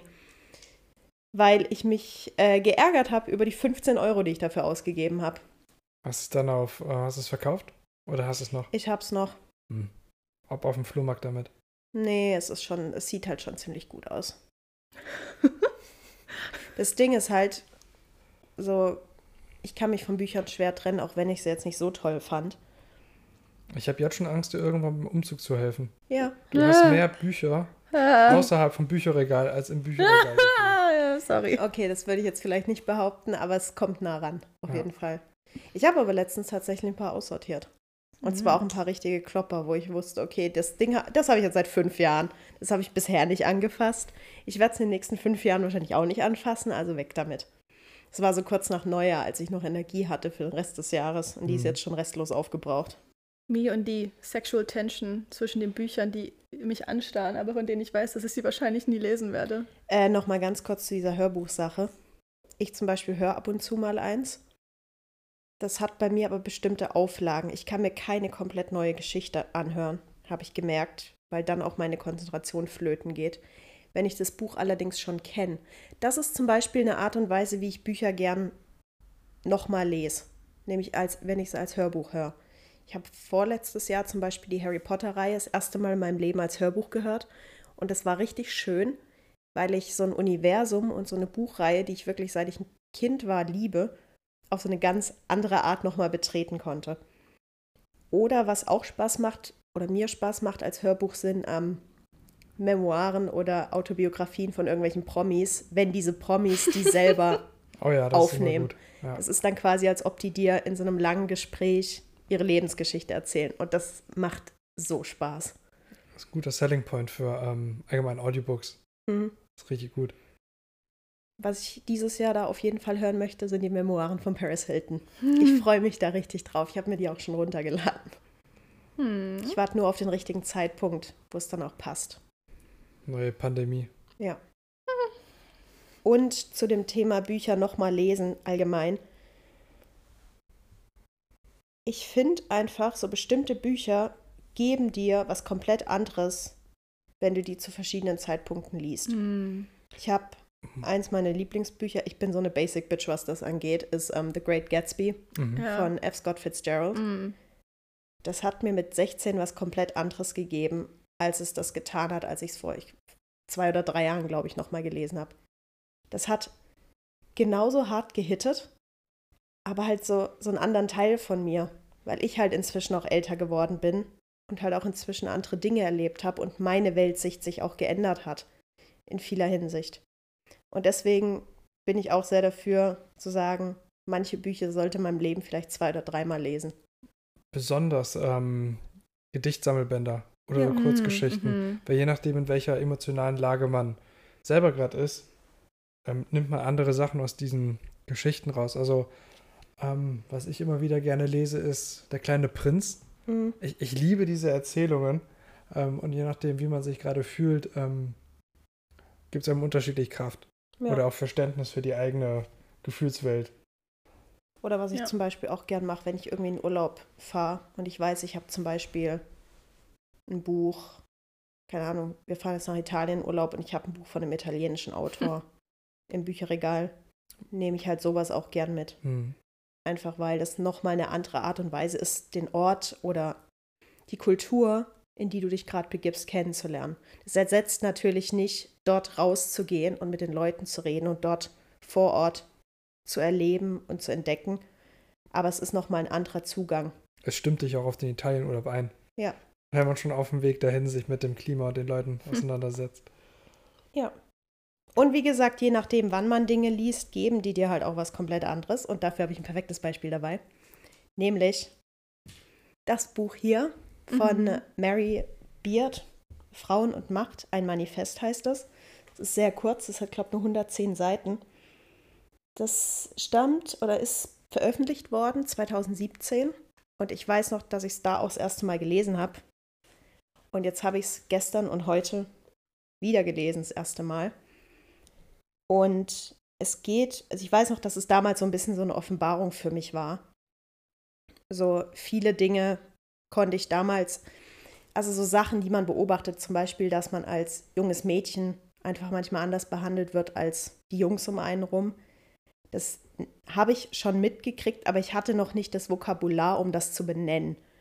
Und das kam jetzt erst in den letzten Jahren nicht ausschließlich, aber unter anderem dadurch, dass ich halt auf die Uni gehe und plötzlich mit gewissen Theorien in Berührung kam.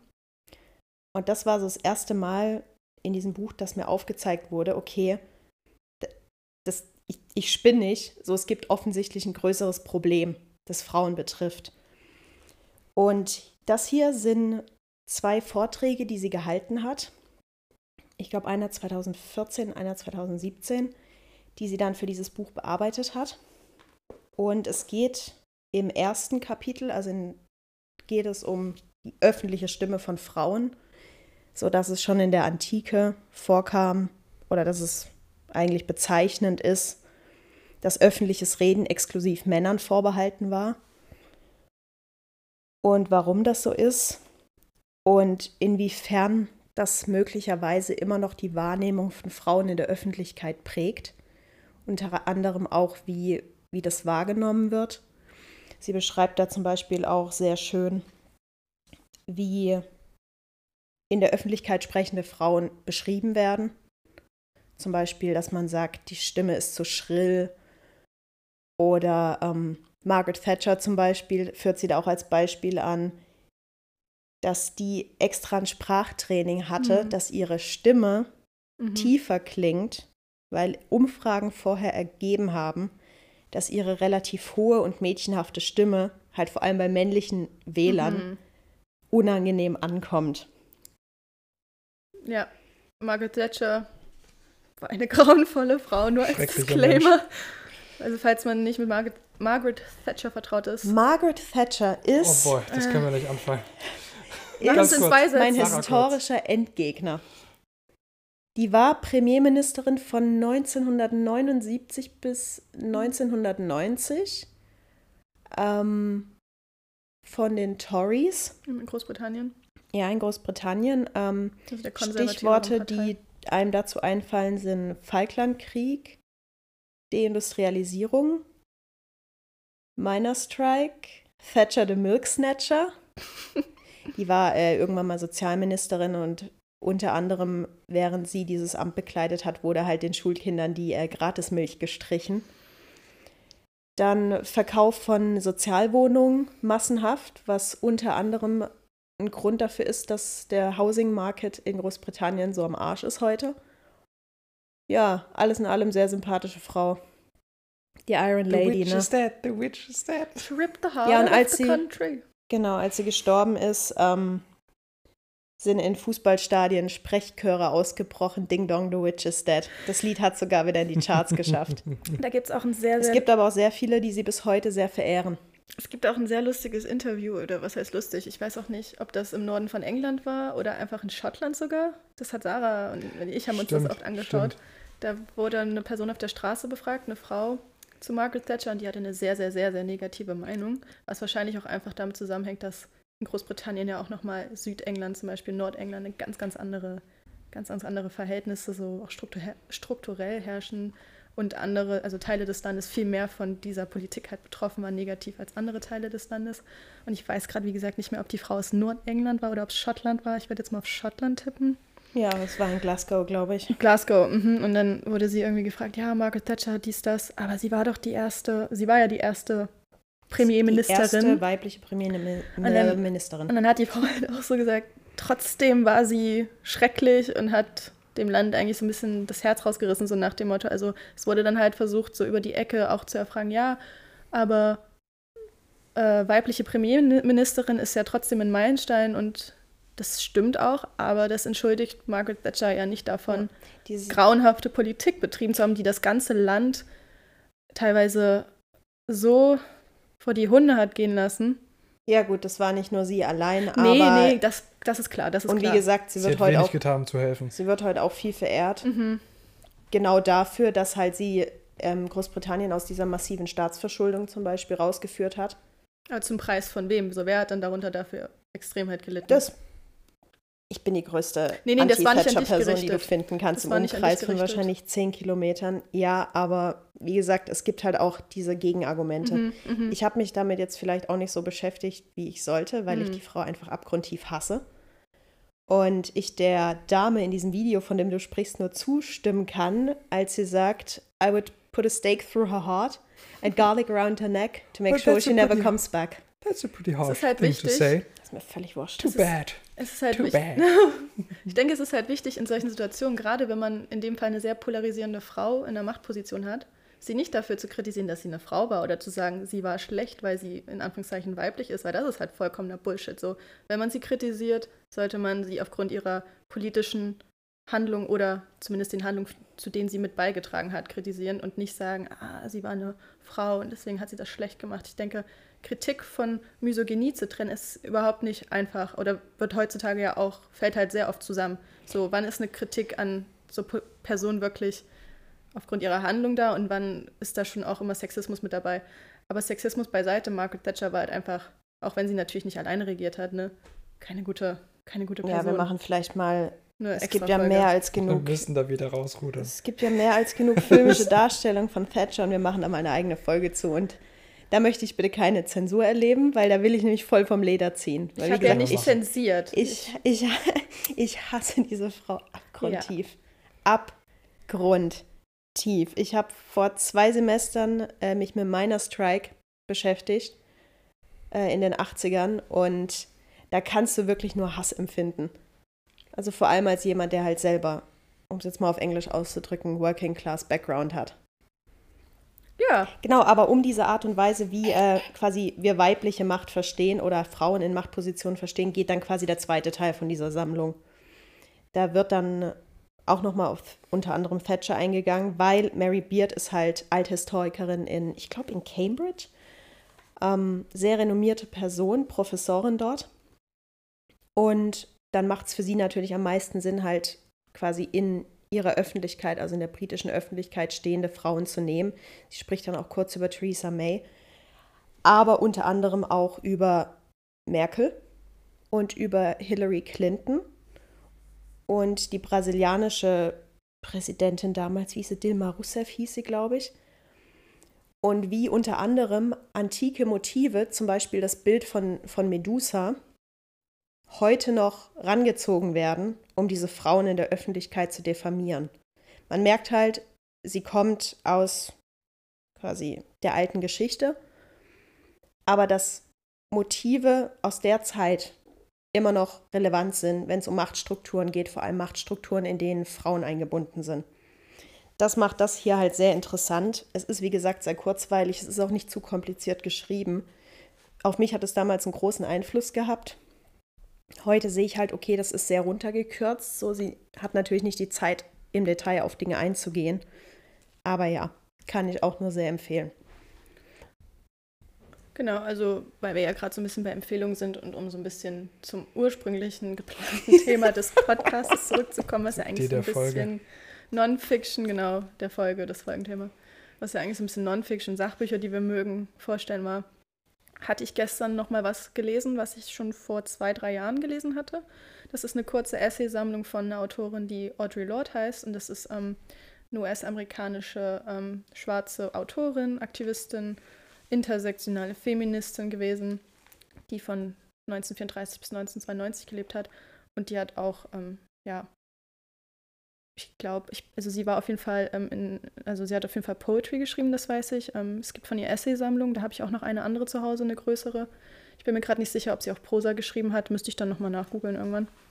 Und diese kleine Essay-Collection, die ich gestern von ihr gelesen hatte, heißt The Master's Tools Will Never Dismantle the Master's House. Und das ist so ein kleiner Essayband, der in der Penguin Modern Classics Collection, glaube ich, erschienen ist. Diese kleinen blauen Bücher, falls manche Leute die kennen. Mhm. Und da sind, glaube ich, vier oder fünf Essays in dem kleinen Buch drin. Und ich werde jetzt nicht Audrey Lords ähm, Vermächtnis dahin machen, indem ich versuche, die jetzt irgendwie zusammenzufassen, was sie da sagt, weil das sehr komplexe Gedanken sind und es ist jetzt kein rein wissenschaftlich, es sind keine rein wissenschaftlichen Aufsätze. So, man merkt, dass sie auf jeden Fall extrem ja, poetisch teilweise schreibt und wie sie Sachen sagt und was sie sagt, ist einfach für mich sehr, sehr irgendwie reichhaltig gewesen, auch nochmal so ein Augenöffner gewesen.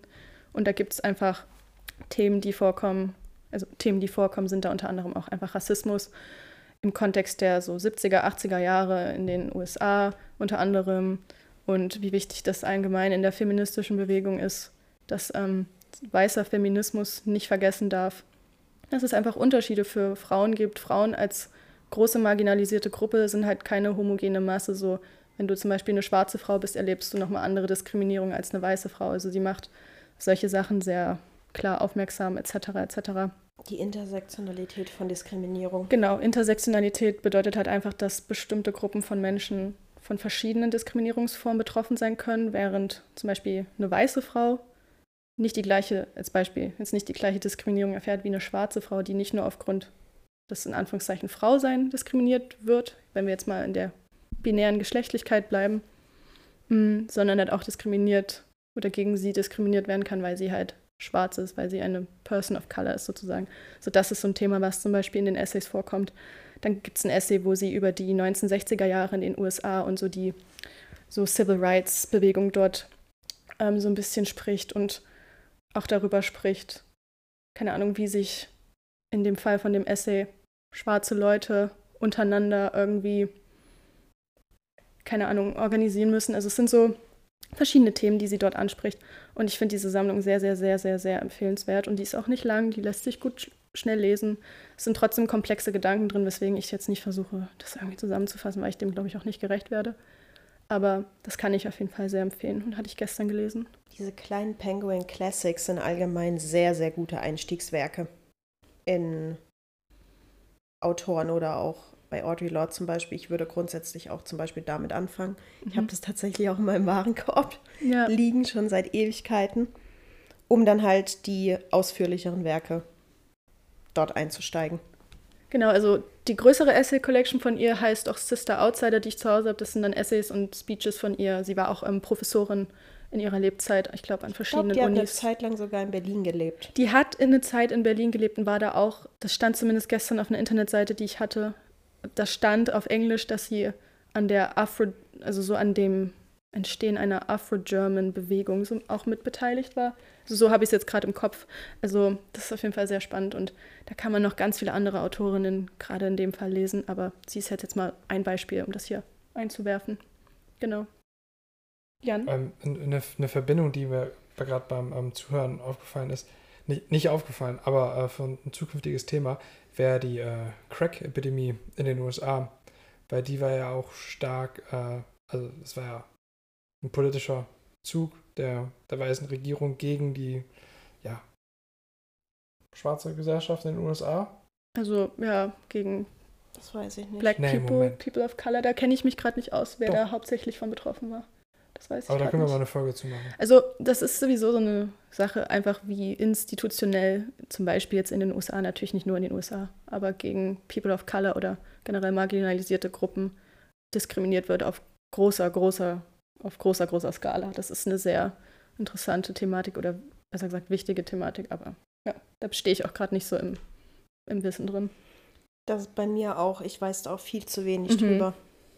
So müsste ich, muss ich mich auch mal wirklich mehr informieren, aber das denke ich mir, Bei so das soll Sachen. keine Ausrede sein, das denke ich mir bei ganz vielen Sachen.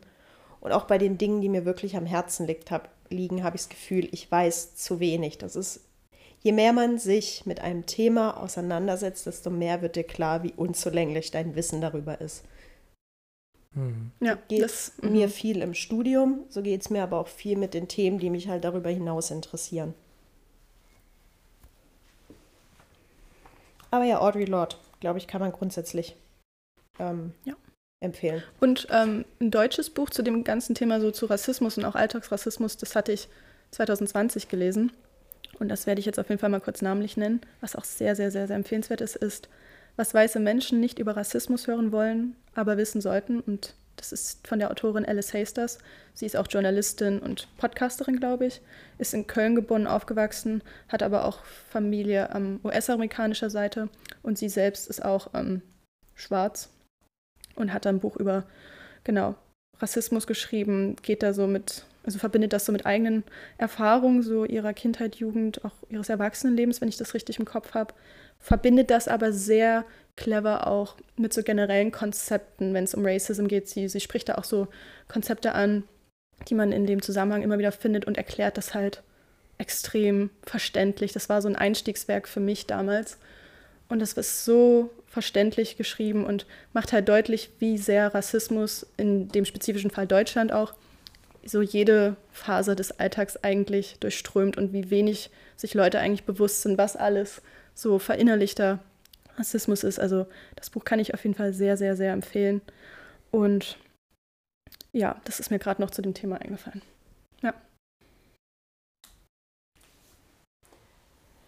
Ähm, ich habe noch ein Buch, über das ich kurz reden will, das mir sehr wichtig ist, weil wir vorhin über Thatcher geredet haben und Großbritannien. Und wir hatten ja schon erwähnt, dass Hannah und ich beide ähm, seit einigen Semestern oder in einigen Semestern Anglistikkurse belegt haben. Es ist mein Wahlfach, das habe ich ja auch schon erwähnt. Und das war letztes Sommersemester. Ja, habe ich einen Kurs belegt, wo es um Scotland ging. Also das war im Sinne von Cultural Studies, Scotland Today and the Past und so weiter und so fort. Wir haben uns da viel mit der schottischen Geschichte auch beschäftigt und die Leistung, die ich ablegen musste, war quasi ein Vortrag über ein Thema. Das war dann in dem Fall der Miner Strike. Und dann sollte ich noch ein Essay über ein Buch schreiben, das sich mit Schottland heute quasi beschäftigt oder mit irgendeinem Thema. Und der gleiche ähm, Dozent, den ich sehr schätze, hatte schon im Semester davor ein Buch empfohlen von einem Autor, der heißt Darren McGarvey. Und das Buch heißt Poverty Safari, Understanding the Anger of Britain's Underclass. Ich habe heute mal nachgeguckt, gibt es tatsächlich auch in deutscher Übersetzung. Ähm, ist 2021 erschienen. Der Titel heißt Armut. Wir werden das übrigens auch alles auf unseren Reddit-Account stellen. Alle Titel, die wir heute genannt haben, beziehungsweise die, auf die wir mehr eingegangen sind. Und Darren McGarvey stammt aus Glasgow, aus einem Bezirk, den wir als Problemviertel bezeichnen würden. Pollock heißt der, Pollock Estate. Und er erzählt quasi in diesem Buch seine Biografie als jemand, der in extremer Armut aufgewachsen ist in Pollock, in einer sehr dysfunktionalen Familie, wo auch Sucht eine Rolle gespielt hat, ähm, eine sehr schwierige Beziehung auch zu seiner Mutter, die sehr früh gestorben ist und seine eigenen Probleme dann später mit Drogen und Alkohol und so weiter. Und er geht von seiner persönlichen Biografie quasi über diesen Estate, den er beschreibt und wie das Leben sich dort abspielt, geht er dann auf die politische Ebene. Ähm, es ist sehr zugänglich, weil der Aufhänger halt, er hat halt keinen akademischen Hintergrund, was er am Anfang auch betont und dass ihm das Schulsystem auch schon als er jung war Schwierigkeiten gemacht hat. Ist trotzdem ein sehr intelligentes Buch. Es ist sehr differenziert, auch wenn seine Position immer klar ist. Ähm, er erzählt quasi, wie das Leben sich abspielt, wenn alles, was du kennst, Armut ist und diese Ausgeschlossenheit, die Armut mit sich bringt in einer Gesellschaft wie unserer, die halt sehr auf Konsum basiert und sehr auf diesem Leistungsprinzip und was es mit dir und deinem Selbstverständnis macht, wenn es die ganze Zeit heißt, ja, ihr seid nur arm, weil ihr zu faul seid, dass da aber ein ganzes System dahinter steckt. Das dich vor allem arm hält. Ja, mhm. dass es nicht so einfach macht, sich aus dieser Armut zu befreien. Genau, und es ist sehr gut lesbar. Er ist auch, also ich habe hier geschrieben, he holds himself accountable. Er erzählt zum Beispiel von einem Vorfall, als er schon bei der BBC arbeitet. Also ähm, der hat auch viele verschiedene Beiträge, gerade zu Schottland und zu den ärmeren Stadtteilen, zum Beispiel in Glasgow, gemacht.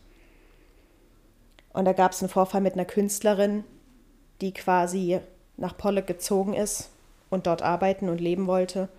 Und er hat sich da im Internet sehr despektierlich drüber geäußert und die Frau hat einen unglaublichen Shitstorm abgekriegt. Und da reflektiert er seinen eigenen Anteil daran.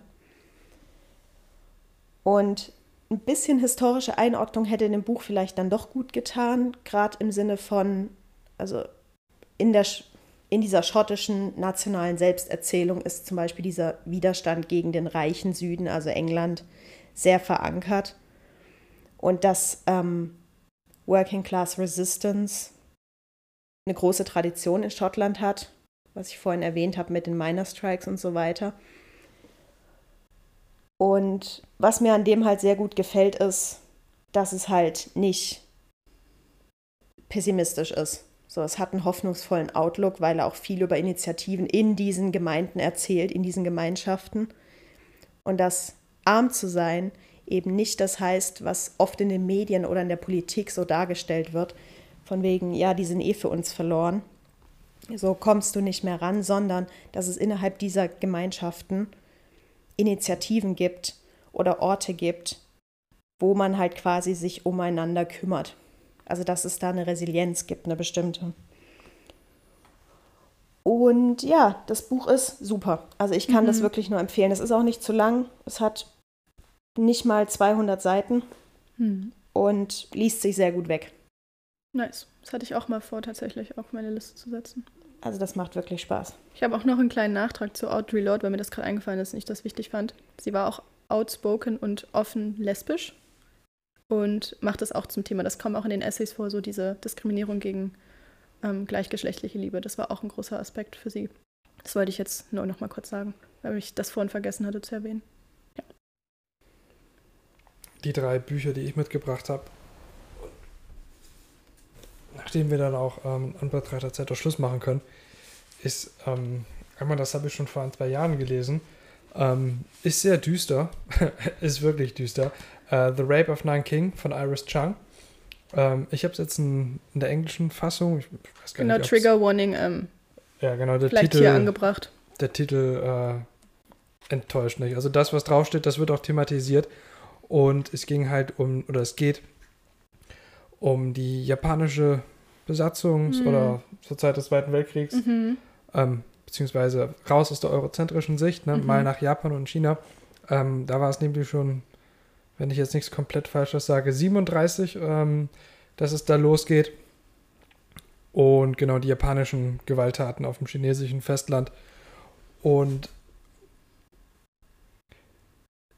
genau, also die, die, die Autorin ist auch biografisch mit dem Ereignis ähm, ja, verflechtet. Deswegen. Verflochten. Verflochten. Damit du es nochmal sagen kannst, falls du möchtest. Okay. Nee, ich, ich, Aber danke. Das war jetzt nicht klugscheißerisch gemeint. Nee, du hast ja recht. Also sie ist biografisch mit dem Ereignis ähm, verflochten und ähm, gegen Ende des Buches übt sie auch starke Kritik am aktuellen und an der aktuellen Geschichtsdiskussion äh, Japans. Also wie sie sich... sorry, sorry. Alles gut. Wie sich, ähm, ob sich Japan überhaupt dafür entschuldigt, für die Verbrechen, die es begangen haben, äh, ver, ver, ver genau, so ging es mir vorhin auch. Ähm, die es ähm, begangen hat. Ähm, und auch internationale Anerkennung ähm, der Opfer oder einfach, Entschuldigung, Aufarbeitung. Ähm, aber da will ich nicht zu viel spoilern. Das andere Buch ist, das habe ich angefangen, aber dann halt, ne, Uni-Stress ist es im Stapel nach unten gerutscht von ähm, Thomas Piketty, eine kurze Geschichte der Gleichheit. Piketty? Piketty. Piketty. Ja, da, da merkt man, wie oft, äh, wie oft ich auf BookTok oder so unterwegs bin. ähm, es kann jetzt aber auch sein, dass ich Müll erzähle, aber ich bin mir ziemlich sicher, dass es Piketty ist. Ist das ein Brite irgendwie? Oder? Ja. Dann, äh, dann wahrscheinlich Piketty, Piketty, Nee, Piketty. Piketty. Mm, boah, ich rate ja auch. Ich kann mal. euch auch die ISBN vorlesen, dann ja. findet ihr es. Ähm, Genau, Professor an der Paris School of Economics, sein Weltbestseller Das Kapital in dem 21. Jahrhundert hat sich in Deutschland mehr als 100.000 Mal verkauft. Okay, das ist mit Abstand die äh, kürzeste Beschreibung von einem Autor, die ich je gelesen habe. Genau, aber in dem Buch äh, eine kurze Flex. Geschichte der Gleichheit ähm, erhoffe ich mir einfach ein bisschen mehr zu verstehen und zu erkennen und auch äh, Aber ja, halt Geschichte halt der Gleichheit, was für eine Gleichheit? Von was für einer Gleichheit reden wir gerade? Na, ich denke mal, es wird, äh, so wie ich es verstanden habe, wird einmal äh, Gleichheit zwischen Geschlechtern mhm, aufgemacht, mhm, okay. aber dann auch zwischen äh, Hierarchien, sozioökonomischen okay. Klassen. Okay. Der Mann ist ja ähm, Professor of Economics. Mhm. Und allgemein Machtstrukturen. Mhm. Ja. In, in, welcher Erscheinung sie auch äh, auftreten. Ich habe von Piketty auch noch nie was gelesen. Ich bin echt gespannt, was du da dann erzählst. Ja. Ähm, und das andere, das, das ist jetzt wirklich kurz. Also ähm, das ist vom Duden Verlag äh, von Ronen Steinke. Der hat zumindest herausgegeben. Ich glaube, das sind, das sind Essay-Sammlungen. Ähm, nee, tatsächlich ist alles von ihm. Egal. Äh, Antisemitismus in der Sprache. Warum es auf die Wortwahl ankommt. Ähm, das lese ich gerade zwischen oder während meinen Bahnfahrten. Ähm, es ist, ich, ich habe es mir spannender oder umfangreicher vorgestellt.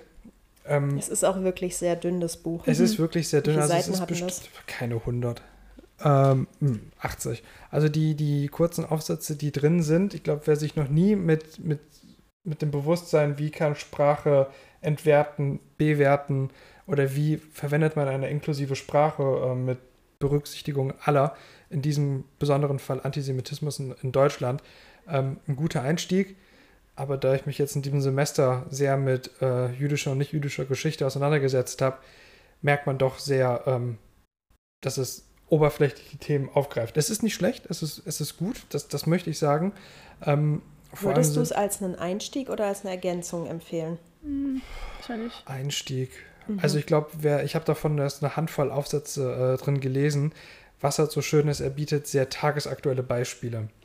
Ähm, da wurden dann auch ähm, Ereignisse, er greift Ereignisse auf der letzten äh, Jahre, Jahrzehnte ähm, und, und mahnt dann auch zur Vorsicht. Er lobt auch an einigen Stellen, aber ganz klar, ist ein heißes Thema. Ne? So, er, er erhebt auch keinen Meinungsanspruch, dass er sagt, so macht man es und anders nicht. Ähm, was er aber macht, er macht auf die Problematiken ähm, sehr gut aufmerksam und schafft halt einfach ein Feingefühl im Bewusstsein. Ähm, mit der Bedeutung von Sprache, Worten. Es klingt auf jeden Fall sehr interessant und ist was, worauf wir alle ein bisschen mehr achten sollten. Ja. Hm. Er, er, plädiert auch dafür, dass man ähm, ähm, auch hier, ne, Sachsen, ähm, dass Meinungsfreiheit halt eben nicht alles erlaubt. Es ist oftmals vor allem nicht nur das, was gesagt wird, sondern eben, wie es gesagt wird. Hm. Ähm, und da vor allem deskriptive Bezeichnungen ähm, finde ich sehr schön. Also eine sehr einführende Auseinandersetzung mit der Wirkung von Worten. Ja. Über die Wirkung von Worten. So. Gibt es irgendwas, was ihr dieses Jahr unbedingt lesen wollt? Ja. Ich habe eine Liste vorbereitet. Das ist, ein, das ist jetzt kein Anspruch auf Vollständigkeit. Ich werde auch nicht alles davon lesen, aber so ein paar Sachen, die ich gerne lesen würde, sind zum Beispiel die Essays und Speeches von Audre Lorde, Sister Outsider, die ich vorhin erwähnt hatte. Ich würde mich gern mit irischer Geschichte auseinandersetzen und habe da eine Short History of Ireland von John Gibney zu Hause stehen. Es gibt die Very Short ähm, Introduction Bücher. Da mhm. habe ich die für mein, ähm, für mein Projekt im Sommersemester für Schottland, habe ich das über Scotland gelesen. Guck da mal nach. Mhm. Ich kann dir da mal schicken, von welchem Verlag das ist. Mhm. Da gibt es bestimmt auch was zu Ireland. Genau. Danke für den Hinweis. Also die sind wirklich auch sehr mhm. kurz. Also ich glaube, ja. das, was ich hatte, war nicht 120, 130 Seiten höchstens und einmal so ein ganz grober Abriss. Mhm. Aber als Einstieg, goddamn perfect. Mhm. Danke, wie gesagt, für den Hinweis. Ich merke es mir. Genau. Dann würde ich gerne The Empty Space von Peter Brook lesen. Da geht es um Theater. Dann gibt es ein Buch Dinosaurs. 10 Things You Should Know von einem Paläontologen. Ich hoffe, ich habe das Fachgebiet jetzt richtig ausgesprochen, keinen Müll erzählt. Das möchte ich auch sehr gerne lesen. Dann eins, ähm, Nine Musings on Time. Da geht es, glaube ich, so ein bisschen um so Zeit, Physik, Relativitätstheorie wahrscheinlich. Ein Buch, das heißt Against White Feminism, Notes on Disruption von Rafia Zakaria. Ich hoffe, ich habe den Namen jetzt nicht komplett zerschossen hier. Freedom is a Constant Struggle von Angela Davis. Das hatte ich mir bei Thalia bestellt und die irgendwie haben die das nicht in die Filiale geliefert und es ist mir jetzt nach einem Monat mal aufgefallen, dass ich dann nie mal irgendwann eine Abholbestätigung bekomme, weil das seit anderthalb Monaten in der Bereitstellung sich befindet, was ja ein bisschen lustig war. Dann gibt es ein Buch The Hundred Years War on Palestine von Rashid Khalidi. Das würde ich sehr gerne lesen, das habe ich auch gekauft. Ja, solche Sachen sind da auf jeden Fall dabei. Also es ist so ein bisschen durch die Bank weg Zeug. Es wird wahrscheinlich nicht diese Liste werden. Es kommen immer Sachen dazu oder ich merke, dass es manche Sachen einfach doch nicht zeitlich schaffen werden. Aber das ist jetzt mal so eine kleine Auswahl an Dingen, die mich auf jeden Fall interessiert. Hm. Zur Mythologie würde ich auch gerne Sachen lesen, so griechische Mythologie gerade. Solche Geschichten. Ich meine, wir haben erst Januar, das Jahr ist noch lang. Das stimmt, ja. das Jahr ist noch eine Weile. Es kommen aber schon ganz viele neue, tolle Sachen auf den Markt. Mhm, ja. Im März wird wahrscheinlich richtig viel rauskommen, weil im März ist in Leipzig Buchmesse. Mhm, mhm. und vor der Buchmesse, ich habe es jetzt an den Leseexemplaren gemerkt, die uns ins Geschäft gesendet werden, steht halt bei den meisten vorne dran irgendein Datum im März mhm. bis dahin quasi Öffentlichkeitssperre. Mhm. Also bis ja. dahin darf man das öffentlich nicht besprechen, außer man hat quasi vom Verlag eine Ausnahmegenehmigung. Hm. Und das sind halt die Dinge, die in den ein, zwei Wochen vor der Eröffnung der Buchmesse erscheinen werden, damit die halt hoffentlich großes Thema auf der Messe sein werden. Das ist schon ziemlich clever. Ja, hm. bei, bei mir ähm, ist es tatsächlich sehr viel äh, interessensgeleitete äh, Lektüre. Ich meine, klar, bei uns allen, aber ich werde meine, ich will weitere Star Wars Bücher lesen. ähm, weil ich einfach finde, dass die letzten Filme, die rauskamen, absoluter Müll waren. Und bei den Serien gibt es auch ein paar Sachen, die haben funktioniert, ein paar Sachen nicht. Ähm, ich will ins Warhammer 40k-Universum einsteigen. Ich habe von dir, Sarah, äh, Chain Gang All-Stars äh, zu Weihnachten geschenkt bekommen. Da habe ich ein, äh, angefangen, aber es dann gegen Star Wars ein bisschen äh, eingetauscht. Das ist okay. Das ist völlig ähm, in Ordnung. Und bei den Sachbüchern, das ist ein Buch, da, da, da habe ich mir Jahre, so vielleicht auch nicht so lange, aber schon seit langer Zeit die Finger dran geleckt.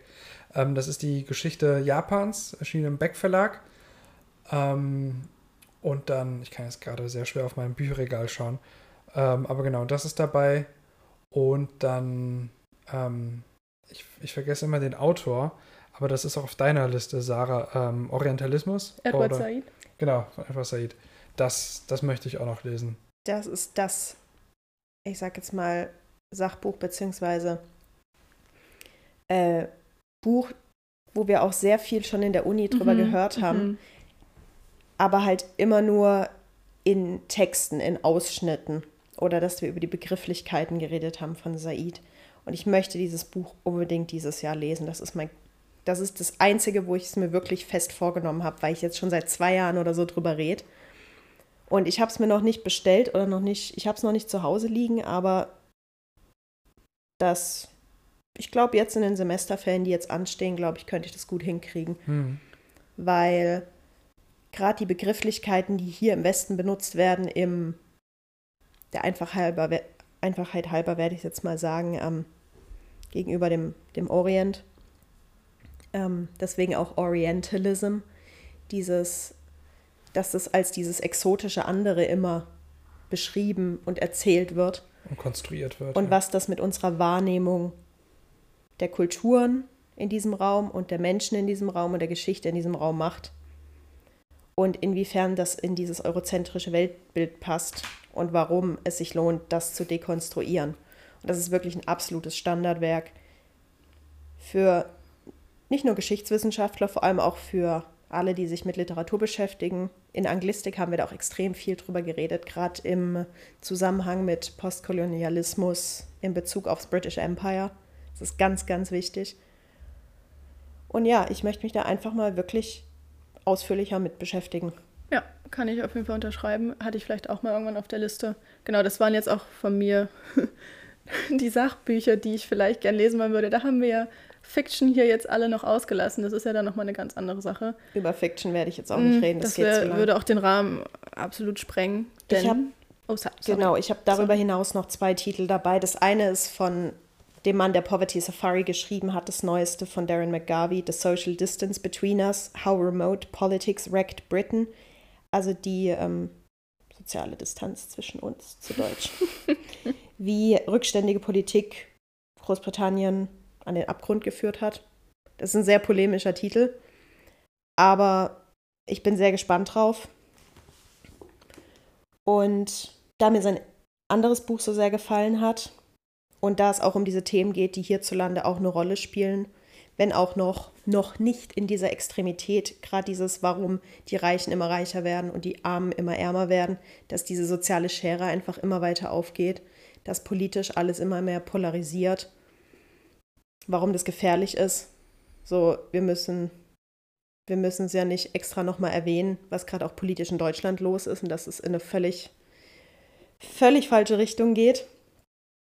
Und genau. Ein anderes Buch, da bin ich mal gespannt, ob ich dieses Jahr dazu komme, weil das ist auch ein ziemlicher Klopper.